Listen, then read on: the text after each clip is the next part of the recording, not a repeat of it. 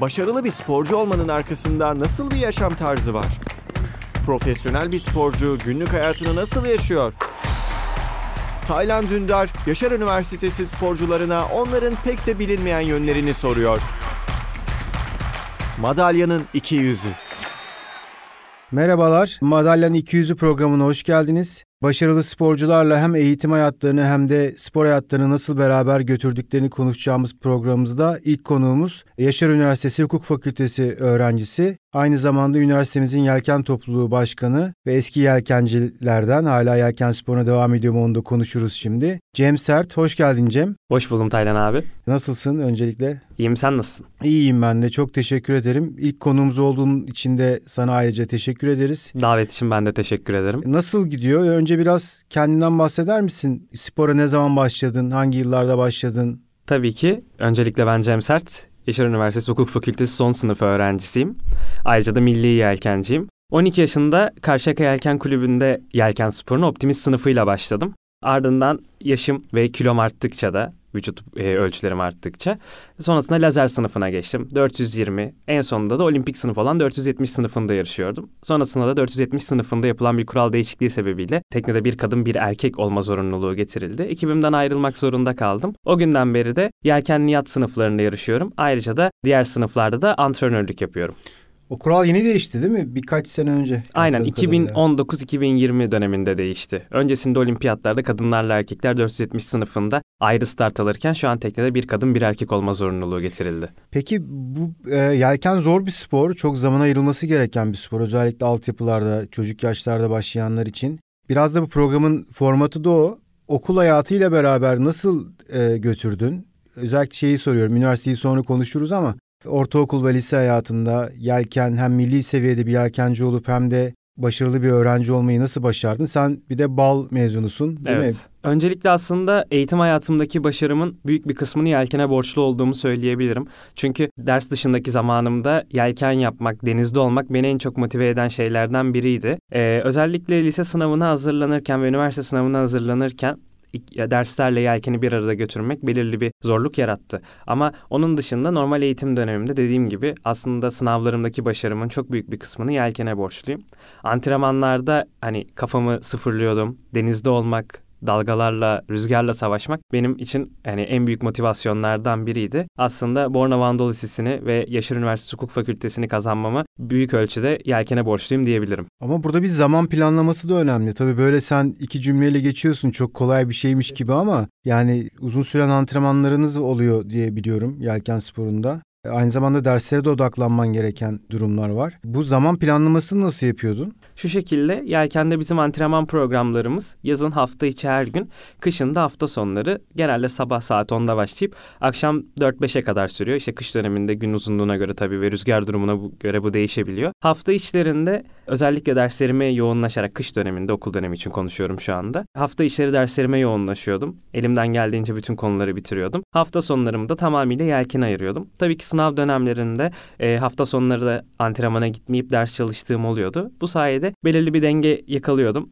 Ve hani bu dengeyi yakalamak aslında e, Taylan abi söylediğin gibi belirli bir zorluğu var. Çünkü Türkiye'de hani gerek üniversite gerek de lise eğitiminin ağırlığından dolayı zorlandığım zamanlar çok oldu. Özellikle milli takım kamplarının olduğu dönemlerde yelkenin derslerimin önüne geçtiği de oldu. Ancak ikisinin dengesinin kaçtığını fark ettiğim anda mesela karaya döndükten sonra yarışlarda da ders çalıştığım oldu. Yani bu sayede ikisini beraber götürebildim ve bunu da başardığım için çok mutluyum.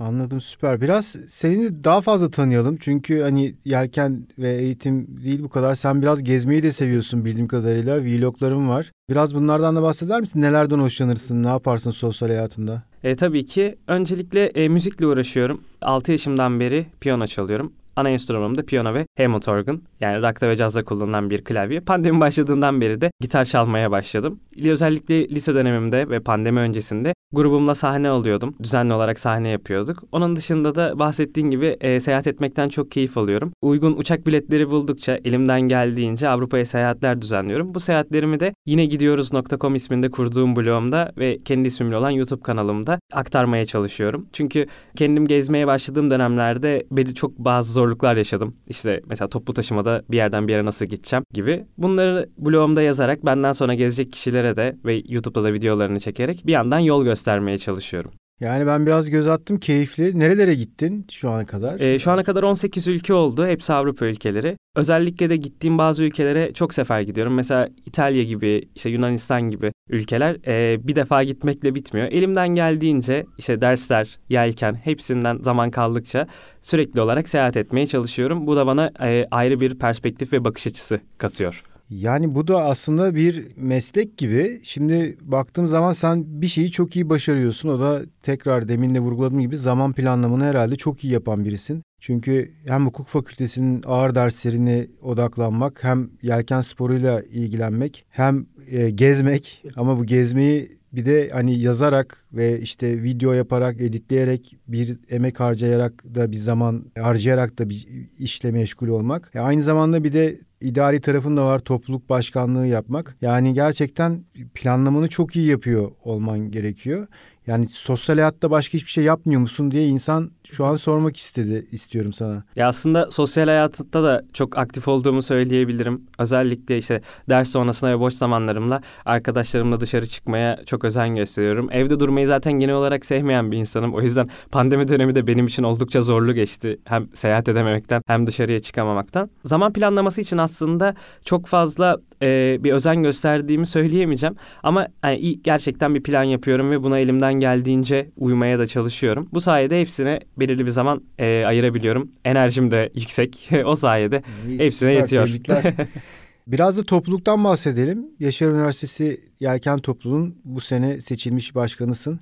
Ne durumda topluluk? Neler yapıyorsunuz? Biraz topluluktan da bahseder misin? Yelken topluluğu olarak okulumuzun da desteğiyle temel yelken eğitimi veriyoruz. Burada herhangi bir tecrübe aramıyoruz. Yani sıfırdan okuldaki bütün öğrenciler yelken öğreniyor. E, tabii ki de katılmak isteyenler. E, bu yelken eğitimlerimiz de İzmir Körfezi'nde oluyor genellikle. Bu sayede de İzmir gibi bir liman şehrindeki öğrencileri Yaşar Üniversitesi olarak ve Yaşar Üniversitesi Yelken Topluluğu olarak denizle buluşturmuş oluyoruz. Ayrıca benim gibi de okulda e, yelken geçmiş olan öğrenciler de var. Bu öğrencilerle de bir yarış takımımız var ve okulumuzu Türkiye çapındaki yarışlarda da temsil ediyoruz. Kupalar getiriyoruz. Harika. Vallahi bizim üniversitenin kupa dolabında yelken takımımızın önemli dereceleri var. Bu sene de aynı başarıları bekliyoruz. Umarım biz de aynı şekilde. Üniversitede peki hukuk fakültesi öğrencisi olmak ve yelkenle hala aktif olarak devam ediyor olmak yine yani aslında biraz bahsettin ama tabii üniversite ortamı biraz daha farklı. Hukuk, Kesinlikle. Hukuk zor bir bölüm. Ee, bunu nasıl beraber götürüyorsun? Ee, aslında özellikle sınıf arttıkça yani birinci, ikinci, üçüncü sınıf ilerledikçe e, derslerin ağırlığını hissetmeye daha çok başladım. Mesela birinci sınıftayken hem yelken antrenörü olarak çalışıyordum hem derslerimi bir arada götürüyordum. Fakat üçüncü, dördüncü sınıfa geldiğim zaman derslerin ağırlığından biraz daha okula yönelmek zorunda kaldım. O yüzden mesela şu anda antrenör olarak çalışmasam da hala aktif olarak yarışıyorum. Hani yarışçılıkla dersleri bir arada götürebiliyorum. E, çünkü hukuktan gerçekten çok keyif alıyorum. Yani benim için hukuk derslerine çalışmak bir külfetten ziyade zevk. Çünkü hem gelecekteki mesleğim olacak bölüm ve çok ne da keyif alıyorum. E, deniz ticareti hukuku alanına yönelmek istiyorum. Çünkü deniz benim hayatımın ayrılmaz parçalarından bir tanesi. Deniz ve hukuku birleştirebileceğim en güzel alanda deniz ticareti hukuku olduğu için bu alanda çalışmak istiyorum. Avukat Evet, avukat olarak avukat çalışmak olarak, istiyorum. Yani savcı, evet. hakim öyle bir şey tabii deniz tarafında. Yok, savcı, hakimlik düşünmüyorum. Avukat olarak denizle en haşır neşir olabileceğim şekilde hukuku devam ettirmek istiyorum. Özellikle mesela sınav döneminden çıktınız değil mi yanlış hatırlamıyorsam? Evet, evet. Seni pek ortalarda göremedik işte o an. yani herhalde değil mi dönem dönemde odak noktan değişiyor. Evet evet kütüphanede sabahladığım yaklaşık bir iki hafta hayatımda hiçbir aktivite olmuyor ders çalışmak dışında. İşte elimden geldiğince kütüphanede evde ders çalışarak sınav haftasını atlatıyorum. Sonrasında da acısını çıkartıyorum. Ya bunu biraz şundan da soruyorum. Programın aslında ana teması şu. Hani sporla eğitimi nasıl beraber götürülüre bir sorusuna bir cevap arıyoruz aslında. Yani burada da bir önerilerin var mı? E, sporla eğitim beraber götürmekte zorlanan sporculara ne önerirsin? Ya öncelikle ders kısmının, eğitim kısmının külfet olmaması lazım. Yani sevdiğiniz bir bölümü okuyorsanız ve yaptığınız spordan da keyif alıyorsanız gerçekten ikisine zaman ayırabiliyorsunuz. Ve ya Türkiye şartlarında tek başına eğitim ya da tek başına spor gerçekten belirli bir nebze havada kalıyor. O yüzden burada bahsettiğim şey tabii ki hani hukuk fakültesi olması gerekmiyor ama insanların kendine eğitim açısından da belirli bir vizyon katıp bir yandan da hem beyni hem vücudu geliştirme açısından, dinlendirme açısından bir sporla uğraşması gerekiyor. Tabii bu tam anlamıyla profesyonel anlamda olması da olur benim görüşümde ama hani profesyonel olarak ikisini de belirli bir nebze götürdüğümü düşünen biri olarak zaman planlaması yapıldıktan sonra yapılamayacak bir şey olmadığını düşünüyorum. Önemli olan istek ve azim. Evet.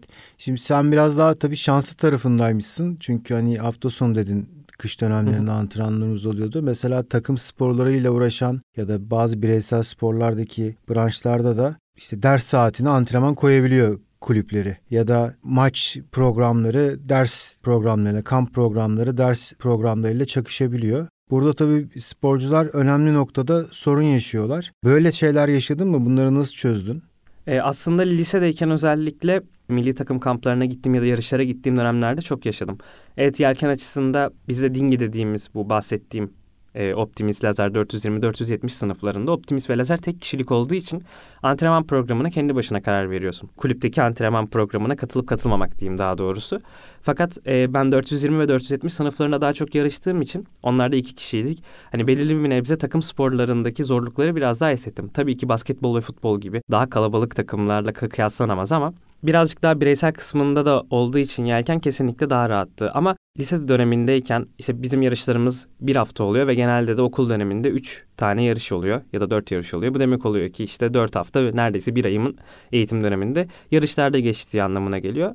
Ben okulda bu konuda yarışta olduğum haftaları ders çalışarak telafisini yaptım. Zaten o dönem günlerde izinli sayıldığım için de devamsızlıktan sayılmadığından hani o açıdan da bir rahatlığı vardı. Ama evet kesinlikle bir zorluğu var. Ama önceden de dediğim gibi istedikten sonra bu zorluk kesinlikle aşılabilir. Teşekkür ederim yani cevabın içinde. Çünkü bu konu çok önemli ve bu programın cevap arayacağı ana soru da bu olacak. İlerleyen programlarda da senin gibi elit üst seviye sporcuları buraya e, ağırlayacağız. Ben e, konuk olduğun için çok teşekkür ederim bu ilk programa. Tekrardan davet edildiğim için ben de teşekkür ederim. Bizi de çok teşekkür ederiz. Madalyanın 200'ünün bu ilk programı Cem Sert'le beraber burada sona eriyor. Önümüzdeki programlarda da değerli elit sporcularla beraber olacağız. Hoşçakalın.